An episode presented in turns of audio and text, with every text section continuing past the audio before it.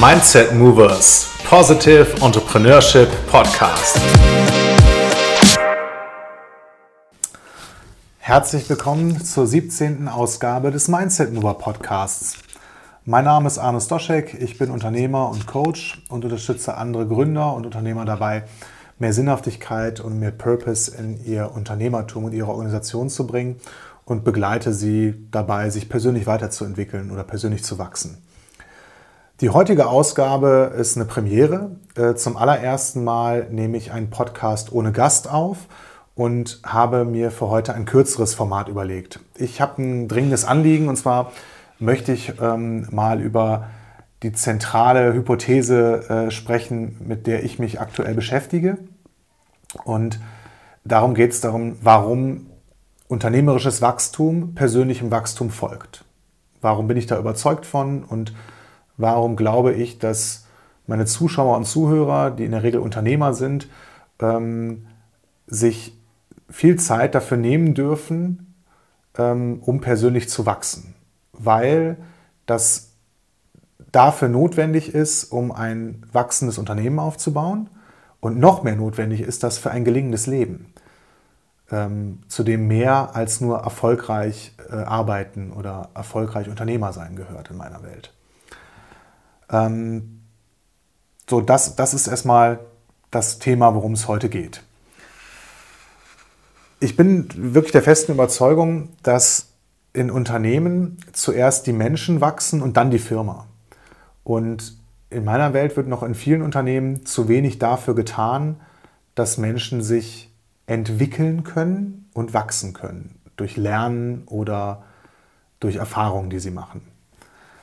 Ähm, die zwei wichtigsten Grundbedürfnisse, die Menschen haben, neben, was weiß ich, dem Fortpflanzungstrieb, Essen, Trinken, Atmen und so weiter, sind in meiner Welt Bindung zu anderen Menschen und der Wille nach persönlichem Wachstum, nach Weiterentwicklung, also nach ähm, Progress. Ähm, man sieht das an kleinen Kindern, die können gar nicht anders als zu lernen. Ja? Das, die sind Entdecker, die sind spielerisch unterwegs und die sind total begeistert bei der Sache und äh, lernen neue Dinge.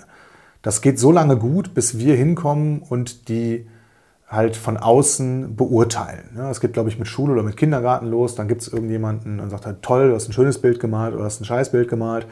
Und ähm, einige verpacken das ganz gut und andere haben da Schwierigkeiten mit, äh, sich weiter zu entfalten, wenn sie ständig bewertet werden. Ähm, das liegt natürlich an diesen hierarchischen Grundstrukturen, die wir in unserer Gesellschaft haben. Und das ist auch erstmal noch so.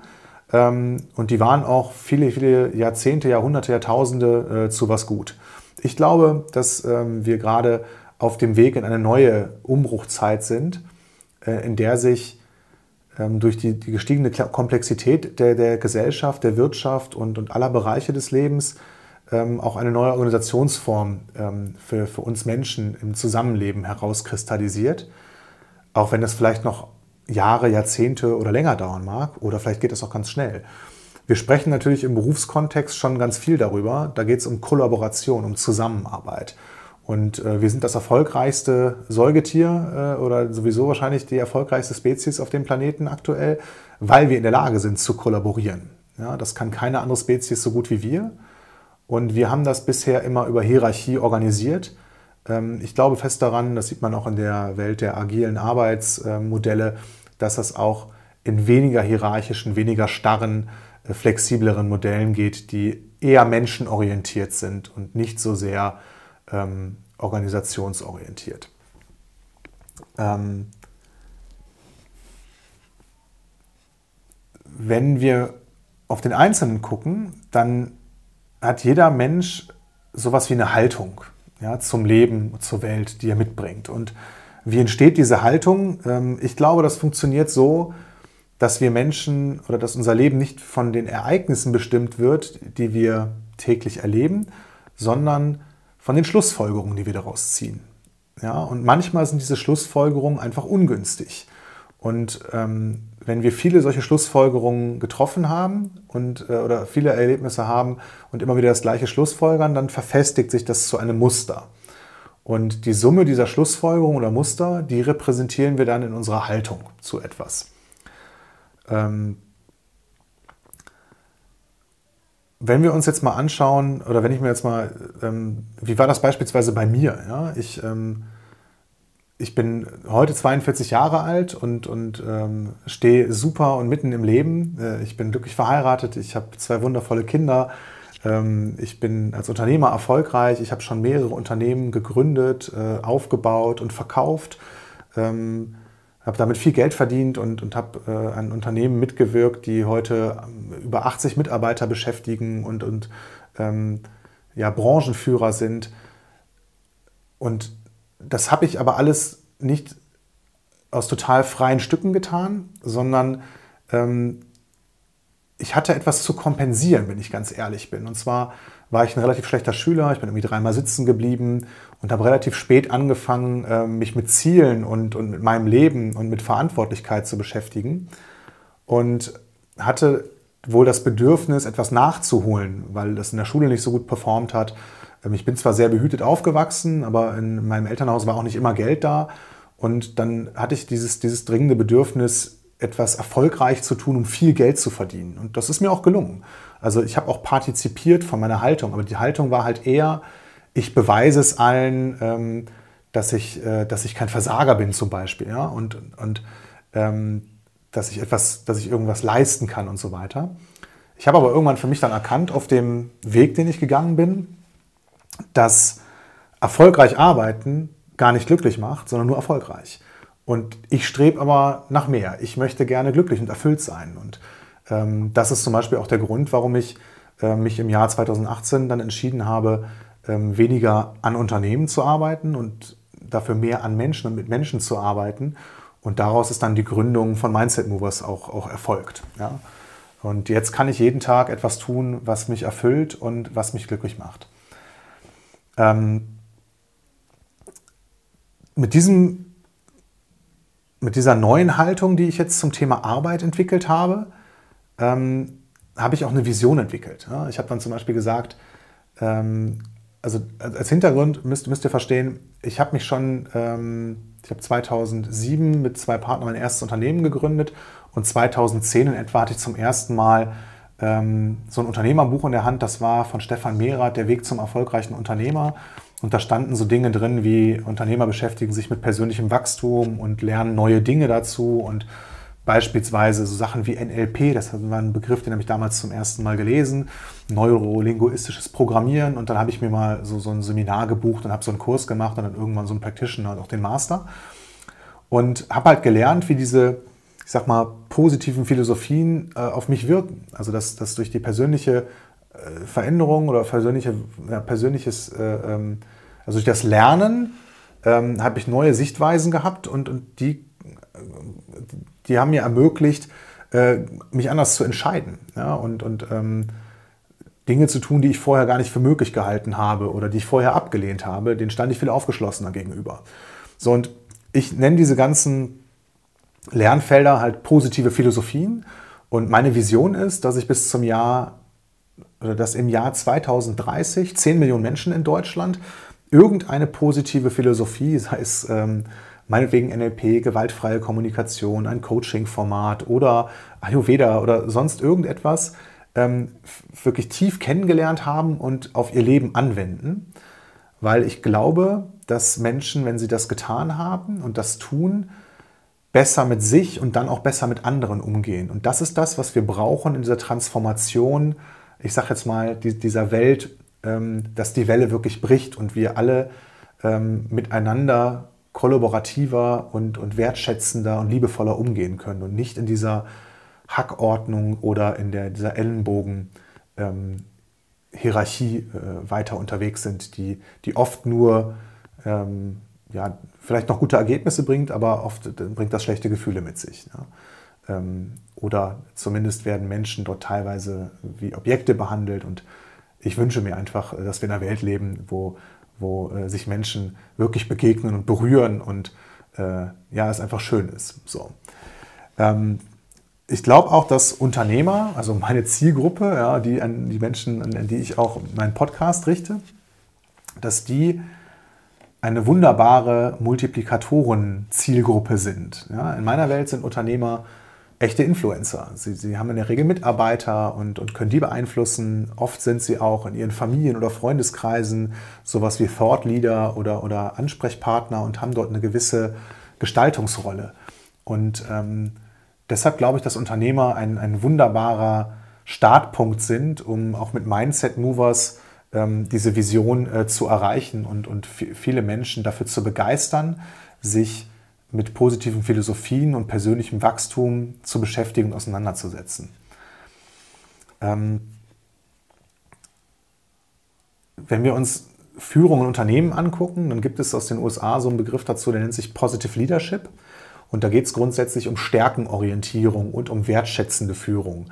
Und das ähm, wurde gar nicht aus reiner Menschenfreundlichkeit äh, erdacht oder erfunden, sondern aus klassischen äh, Optimierungs- und Effizienzgedanken, weil in dieser wachsenden Komplexitätswelt ähm, die Projekte immer äh, mit so vielen Teilnehmern und so vielen ja, Mitwirkenden ähm, äh, ausgestattet sind, dass, dass wir neue Formen brauchen, da schlau miteinander und funktional miteinander umzugehen. Und ähm, das sind eben Ansätze, die, die, die wir jetzt auch immer mehr in Unternehmen sehen und die, die glaube ich, in die richtige Richtung zeigen. Wenn, das, wenn es in Unternehmen ähm, diese menschenzugewandte Haltung nicht gibt, dann stürzen wir Menschen ganz, ganz oft aus ihrer Komfortzone mit der Absicht, sie in die Lern- oder Weiterentwicklungszone zu bringen, direkt in die Angstzone. Ja, wenn man sich diese drei Zonen mal anguckt, gibt es in der Mitte so diese Komfortzone. Darum herum dieser Ring ist die Lern- oder Herausforderungszone. Da findet wirkliche da findet wirkliches Wachstum statt. Ähm, aber oft schieben wir die Leute dann dadurch, durch diese Zone noch hinaus in die Angstzone und da reagieren sie wieder ähm, mit, mit Rückzug, mit, mit äh, Erstarren äh, oder mit Kampf, mit Widerstand ja, und, und haben gar keinen Bock äh, auf ein neues Projekt oder auf ähm, eine Veränderung. Und das ist eben ungünstig und ähm, menschenzugewandtere Modelle oder Managementansätze wie Positive Leadership und diese Stärkenorientierung äh, helfen, das aufzulösen und zwar auf einer anderen Ebene. Da geht es gar nicht um Methodologie oder um, um, um Skills, die, die wir Teams oder Menschen beibringen, sondern eben, dass wir denen helfen, eine neue Haltung zu diesem Thema zu entwickeln. Also müssen wir die dabei unterstützen und befördern, mehr und mehr positive Erfahrungen zu machen oder Erfahrungen zu machen, aus denen sie neue Schlussfolgerungen ziehen können um dann aus dieser Summe, dieser Schlussfolgerung wieder eine neue Haltung zum, zum Thema Arbeit zum Beispiel oder zum Thema Veränderung äh, äh, zu, zu, zu entfachen oder zu entwickeln. Ja. Dann habe ich noch eine weitere Erkenntnis gewonnen in den letzten Jahren als Unternehmer, die ich auch in, in, ja, in meine Arbeit jetzt, jetzt ganz stark einfließen lasse, nämlich ähm, das ist eine weitere Hypothese. Ich, ich glaube ganz fest daran, dass die besten Unternehmen die sind, die in irgendeiner Weise Sinn stiften für Mitarbeiter, Kunden und Partner. Ähm, das muss nicht immer irgendein Weltverbesserungsansatz sein oder ähm, etwas ja, Philanthropisches oder so, sondern ganz konkretes Unternehmertum. Und Menschen können auch Sinn darin erkennen, wenn sie sich zugehörig fühlen, also wenn sie Bindung haben und ähm, wenn, wenn das für sie halt rechtfertigbar ist dann ähm, hat ein Unternehmen wirklich die Chance, sowas wie einen Sog zu entfachen und ähm, ja, Kunden, Mitarbeiter, smarte Leute ähm, und, und auch äh, spannende Projekte und so weiter anzuziehen. Und ähm, ich glaube wirklich, wer, wer wirklich Top-Performance will von, von äh, äh, Mitarbeitern, muss heute als Unternehmer Sinn bieten in irgendeiner Form. Und das beste Modell, was ich dafür bisher so kennengelernt habe, ist das ähm, japanische Modell des Ikigai. Ja, Ikigai heißt ähm, sinngemäß übersetzt, wofür es sich zu leben lohnt. Und ähm, ich kann das nochmal ähm, äh, vielleicht nochmal nachreichen oder einen Link dazu mit in die Show Notes packen. Das sind so vier ineinander verschlungene Kreise und die Schnittmenge in der Mitte ist quasi das Ikigai. Und diese vier Kreise stehen für vier zentrale Fragen, äh, die jeder für sich selbst beantworten muss in seinem persönlichen Ikigai. Und das sind die Fragen, was kann ich gut, was liebe ich, was braucht die Welt oder was brauchen die Menschen und wofür kann ich mich bezahlen lassen. Und wenn diese Dinge alle erfüllt sind, das ist zum Beispiel bei einem professionellen Konzertpianisten so, ne? der kann toll Klavier spielen, der liebt das, ähm, der kann sich dafür wunderbar bezahlen lassen und der ähm, gibt Menschen etwas, weil die gegebenenfalls Musik lieben. Ne? Ähm, und als Unternehmer ähm, ist man ja ohnehin Gestalter und hat ganz, ganz tolle Möglichkeiten, nachdem man sich selbst mit diesem Ikigai-Modell beschäftigt hat, ähm, das so weit zu adaptieren und, und als, ähm, ja, als, als Dach oder als Überspannung, Bogen für die eigenen persönlichen Ziele und für das Unternehmen heranzuziehen und sich sowas wie ein Purpose herauszuentwickeln. Wir kennen ja die ganze Literatur dazu. Also Simon Sinek mit dem Golden Circle schreibt da viel drüber und Purpose-Driven Companies ähm, haben einfach einen, einen klaren Wettbewerbsvorteil gegenüber nicht sinnhaften Unternehmungen, die ausschließlich dafür da sind, nur Geld zu machen ähm, und, und äh, ja, äh, oder andere Ziele zu erreichen, denen den Menschen nicht äh, freiwillig folgen würden, sondern das eben nur für das Schmerzensgeld des Gehalts tun. Und um jetzt auch langsam mal wieder zu einem, zu einem Ende zu kommen, möchte ich als äh, Unternehmer, dich als Unternehmer fragen oder euch fragen, wie sehr gewichtet ihr denn eigentlich dieses persönliche Weiterentwicklungs- und persönliche Wachstumsthema für euer Leben? Und wie viel Zeit investiert ihr wirklich in persönliches Wachstum? Und zwar regelmäßig. Also nehmt ihr euch jeden Monat mal ein Buch an die Hand oder äh, nutzt ihr ähm, Netzwerke. Ich bin zum Beispiel Mitglied bei EO, der Entrepreneurs Organization. Das ist für mich auch so etwas wie eine persönliche Weiterentwicklungsmöglichkeit. Ich sage das immer liebevoll, Selbsthilfegruppe für Unternehmer, ja, mit denen ich mich austausche und Erfahrungen austausche, Fragen stellen kann. Und das in einer ganz, ganz vertrauten Atmosphäre. Da lassen die Leute wirklich die Hosen runter. Ne? Ähm, oder eben Seminare zu besuchen, Fortbildungen ähm, ähm, zu lesen. Ja? Ähm, es gibt so einen, so einen, Spruch, der besagt, das Wort, das dir hilft, kannst du dir nicht selber sagen. Das heißt, wir brauchen immer für, für echte Entwicklung ähm, sowas wie einen Impuls von außen. Das, das reicht schon, wenn es ein Text ist, den wir lesen. Ja? Das ist dann auch aus dem Gehirn eines anderen.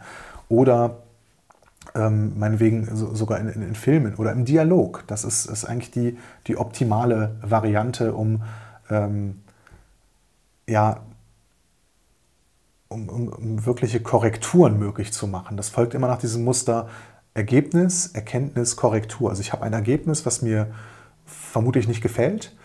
Dann führe ich einen Dialog mit jemandem, der sich mit dem Thema vielleicht schon mehr beschäftigt hat oder auskennt und ich bekomme eine Erkenntnis und aus dieser Erkenntnis heraus wird dann eine Korrektur möglich. Ne?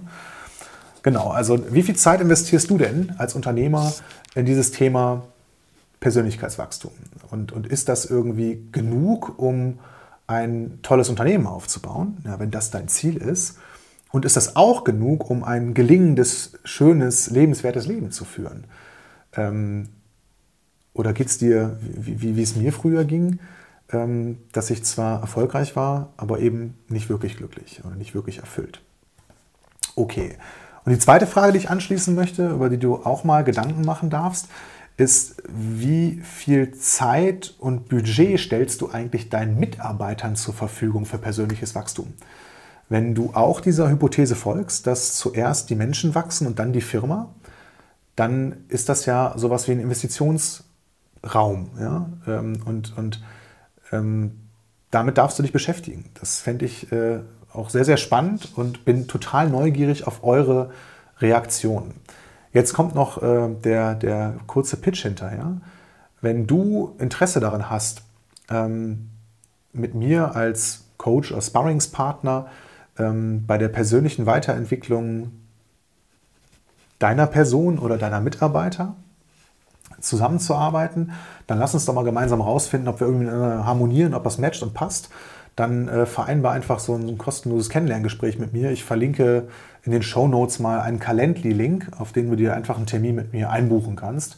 Und ich bin total neugierig auch auf Zuschriften an arne at mindsetmovers.de, ähm, was ihr über dieses Thema persönliche Weiterentwicklung als Basis von unternehmerischem Erfolg denkt. Ja? Und nochmal zusammengefasst, die beiden Fragen, mit denen du dich mal beschäftigen darfst, ist, wie viel Zeit investierst du selber in die eigene persönliche Entwicklung und wie viel Zeit und Budget gestehst du deinen Mitarbeitern zu, damit die sich weiterentwickeln.